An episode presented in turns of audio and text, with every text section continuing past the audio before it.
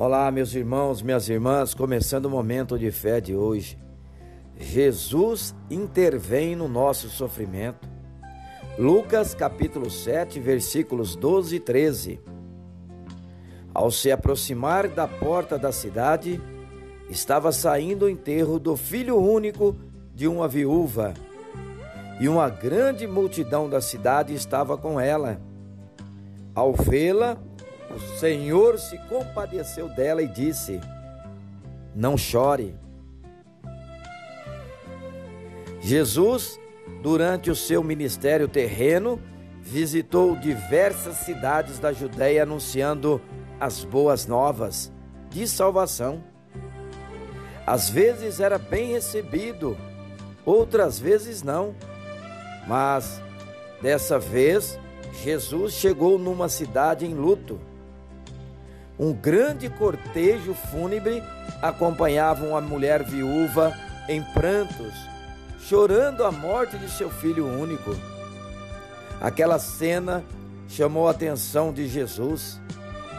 No meio daquela grande multidão, uma mulher sozinha ia enterrar sua única e última família. Aquele lar já tinha sido alvo da dor e sofrimento com a perda precoce do marido e pai.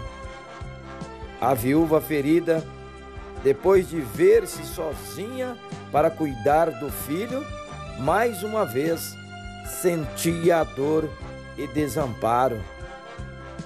Agora era marcada com a morte do filho amado, daquele filho que cuidaria de sua mãe na sua velhice era o golpe fatal.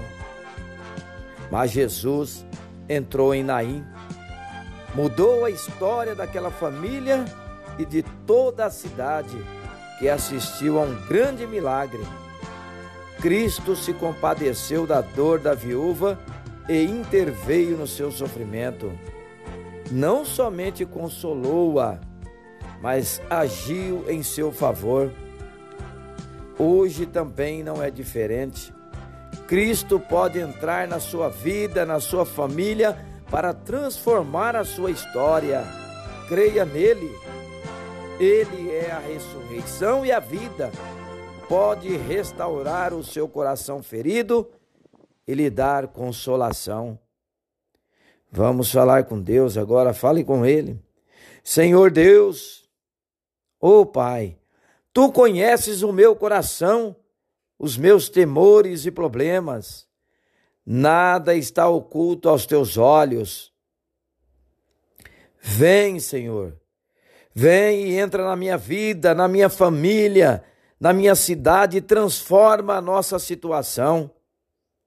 O teu amor é mais forte que o inferno e a morte. Intervém no nosso sofrimento e sara a nossa dor, Pai.